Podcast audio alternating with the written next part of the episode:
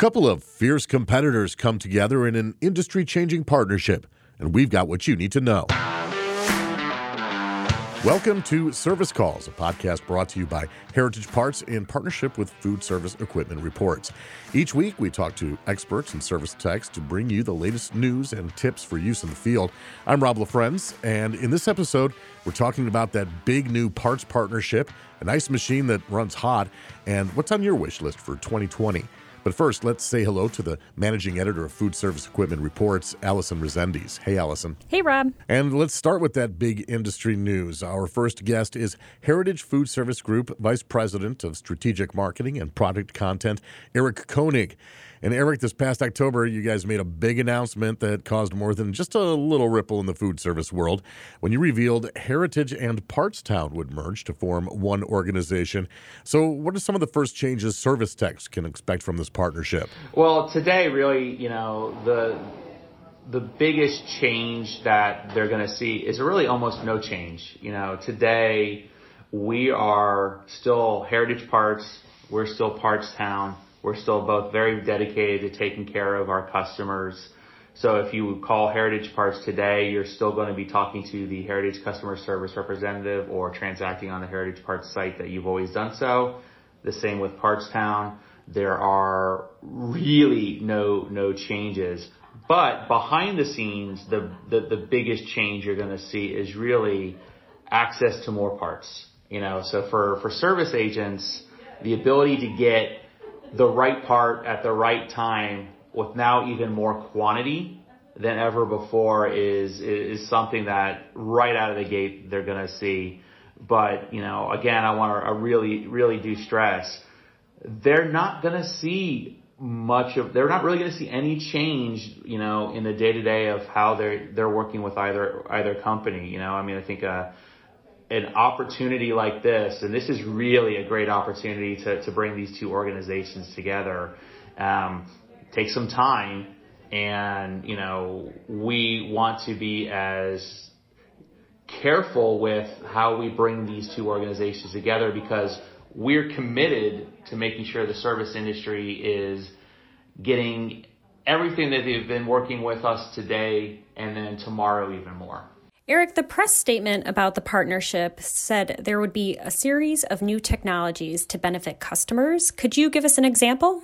We are working on launching a new technology uh, that will will be coming to market in the in the near term. You know, like all things technology, sometimes it takes a little bit more time than than we we've all anticipated. But I, what I can tell you is that the technology is geared and really focused in on on service agents and opening up opportunities for them to expand their their customer reach. You know, it's really I, th- I think it's a real it's going to be a real opportunity for them to revisit some markets that they they have have not visited in a while, open their doors to some some potential new business as well and again, it's really about us looking for ways to help them work and expand their business while letting them focus on what they do best, which is service food service equipment.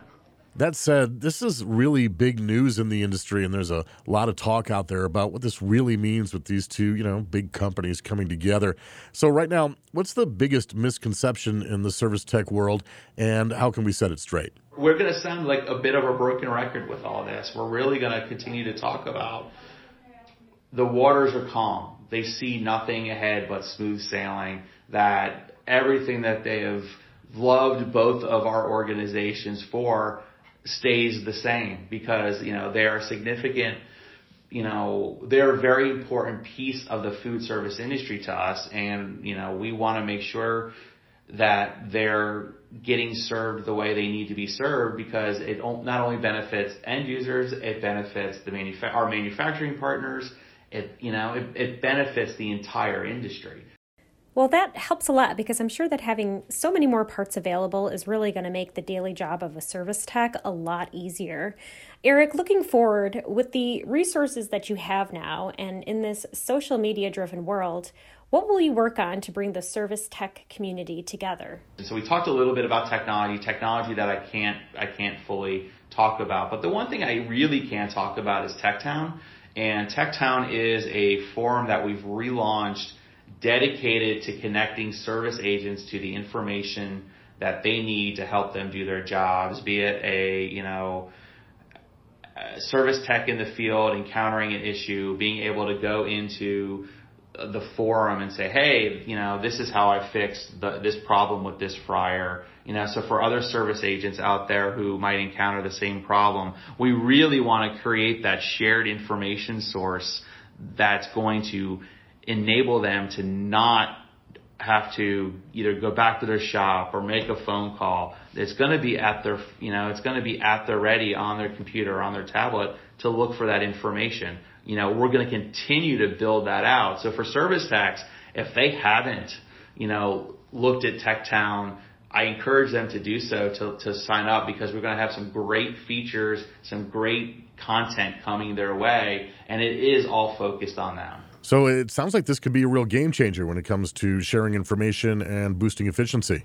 Yeah, I mean, you know, for service agents and, you know, with this podcast, service calls, and, you know, a great partner like FER, really, we want to make sure that we're getting as much information into the hands of service techs as possible, as fast as possible. Their days are hectic. You know, they've got 10 minutes in a, you know, from going from call to call. They've got, you know, maybe 15 minutes where they're diagnosing, you know, an, an issue with a piece of equipment.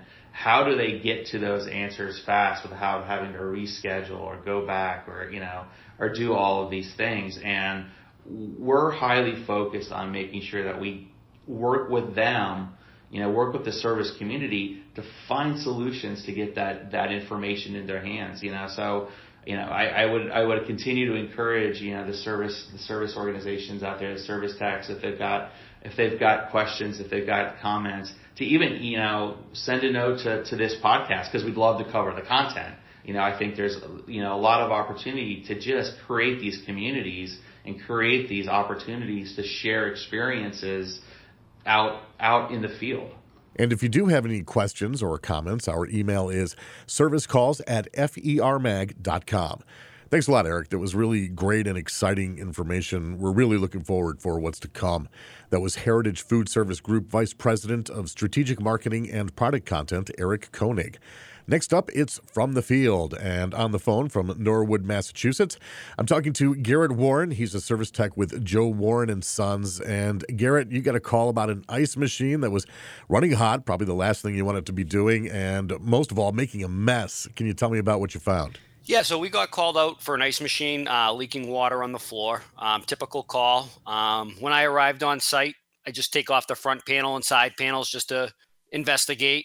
And just so happens, I always put my hand on the compressor just to get a feel for it. And right off the bat, the compressor was red hot. So I kind of stopped worrying about the, the condensation issue right then and there. And I knew something else was going on. So right off the bat, I killed power to the machine. I thought the compressor was going to be off on thermal overload. So I disconnected the common start and run windings off the compressor to take some ohm readings.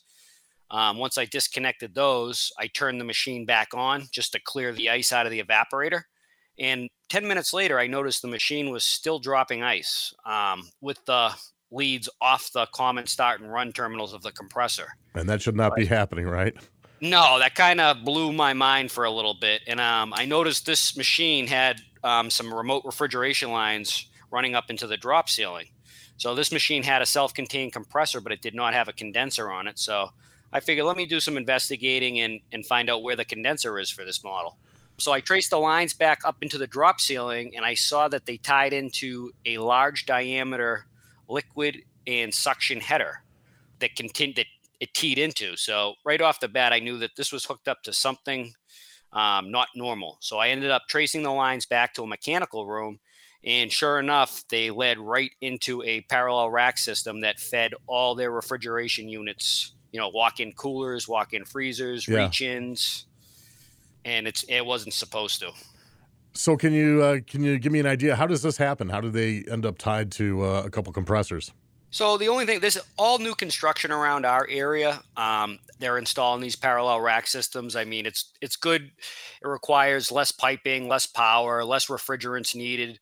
So this must have just been an oversight error on the installer. Um, when I called the factory, um, they told me that the model machine I have was supposed to just have a remote condenser, which it did. It was using the condenser off the parallel rack system, but it should not have had a compressor as well. Were there any like safety issues with that there too? I mean, you said it was really hot. Could it have you know caught on fire or anything like that? No, you didn't have to worry about that. Um, it just obviously damaged the little tiny compressor that was inside the ice machine. This was uh, had some serious heavy duty scrolls on the rack system. Um, so when I was talking to the guy from tech support from the factory, he was right on. He was kind of shocked that the the suction valve didn't blow earlier on the uh, on the self-contained compressor. So this isn't this is something that I I don't see every day. I've been doing this for 12 years out in the field, and I always just try and tell the younger guys coming up, you know, when you get to a service call, just take a step back. Always try and visualize the big picture. You could be there for something small, like you know, a little water on the floor, and it could turn into you know, you could open a can of worms and and find out what the real problem is. You know. So how did you fix the issue? So, come to find out, I'm not sure why they decided to go with this model um, on the install, but this is in a very clean, sterile environment in a back corner of a corporate cafe that's only open five days a week, um, climate controlled environment. So, we just went with a self contained head, same, you know, same exact dimensions, footprint as the head that was on top of the bin, except everything was self contained. The compressor, the condenser, the evap was all in the ice machine. So all we had to do there was just, luckily, there were ball valves on the line set going to the um, ice machine head. We just closed those. We recovered the remaining charge that was in the head of the ice machine. Once we did that, we removed the old head. We pinched off the lines that were feeding the old head, brazed those shut just in case the ball valves were ever to open or anything. So everything was completely safe. We tucked those lines back up in the ceiling so they were out of the way. Left a nice clean install. Put the self-contained head back on. Same same voltage as the head that was there. Um, and we haven't had a call on it since. The customer was happy, and that's that's been it. We haven't heard back, so that's a good thing. Yeah, that sounds pretty thorough. So, what was the cause of the water then on the floor? So the water was just a simple. Um, the bin drain was blocked, causing the copper pipe on the bottom of the bin to sweat and the water was just following the the flow of the floor and just pulling up on the side of the unit. So after we put the new head on, we we actually emptied all the ice for them before we did put the new head on, cleaned out their bin, blew out their drain for them. Um, and that was the only issue with that. We actually put a little piece of Armaflex on the copper drain line too, just just in case they do have any sweating issues. That should help prevent that moving forward. So, in this segment, we hear a lot of stories about just like what you were relaying to us there.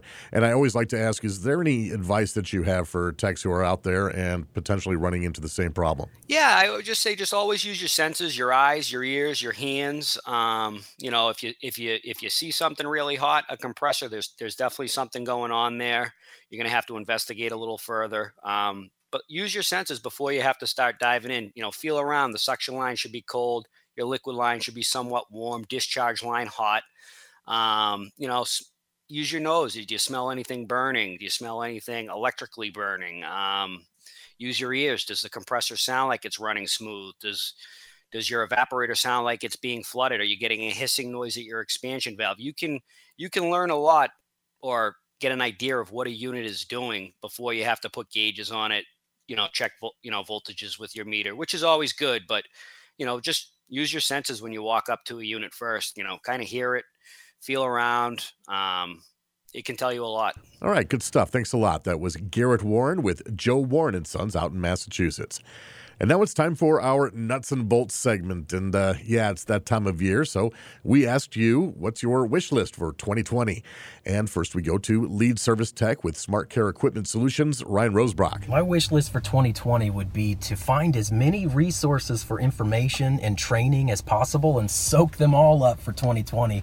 The advancements in technology in the new pieces of equipment that are coming out in the commercial kitchen industry is are it's just exponential growth and it's it's tough to keep up with and it can be intimidating. So I want to find as many resources, whether it's podcasts like this one, online courses, manufacturers courses, anything just to try to keep pace with the advancements and feel like I'm more on the cutting edge of this technology rather than ever feeling like I'm playing from behind. Next up, we have EMR Baltimore Service Manager Dennis Taman. On my wish list for 2020, it would be a group of young people that are motivated, ambitious, eager to learn a trade that would turn into a career. Individuals that would like to join and help grow a high quality, service organization. And we close with customer service manager for refrigerated specialist and congratulations, new member of the CFESA board of directors, Katie Green. My wish list for 2020 definitely involves just bringing more attention and awareness to this industry. Uh, we need to really recruit hard and heavy this younger generation. I think we do that with the scholarships that the industry has to offer. Specifically, I'll be pushing the CFESA scholarship also want to recruit more women. We need more women representation out there on the service tech level, not just the executive level. And that's probably at the top of my list for 2020. I also want to work on just bringing the channel partners together to improve the communication with each other. And I think that's going to start at the young executive level. And we're going to really work on bringing them together in 2020. So that's my wish list for 2020. Recruit, recruit, recruit, bring attention and awareness, and then work on communication within the industry with the channel partners because we all have the same goal that's take care of the customer. We need to come together and do it as a team. And do you have any tips or hacks to share with your fellow techs? If you do, write us an email or record a voice memo on your phone and send it along to servicecalls at fermag.com.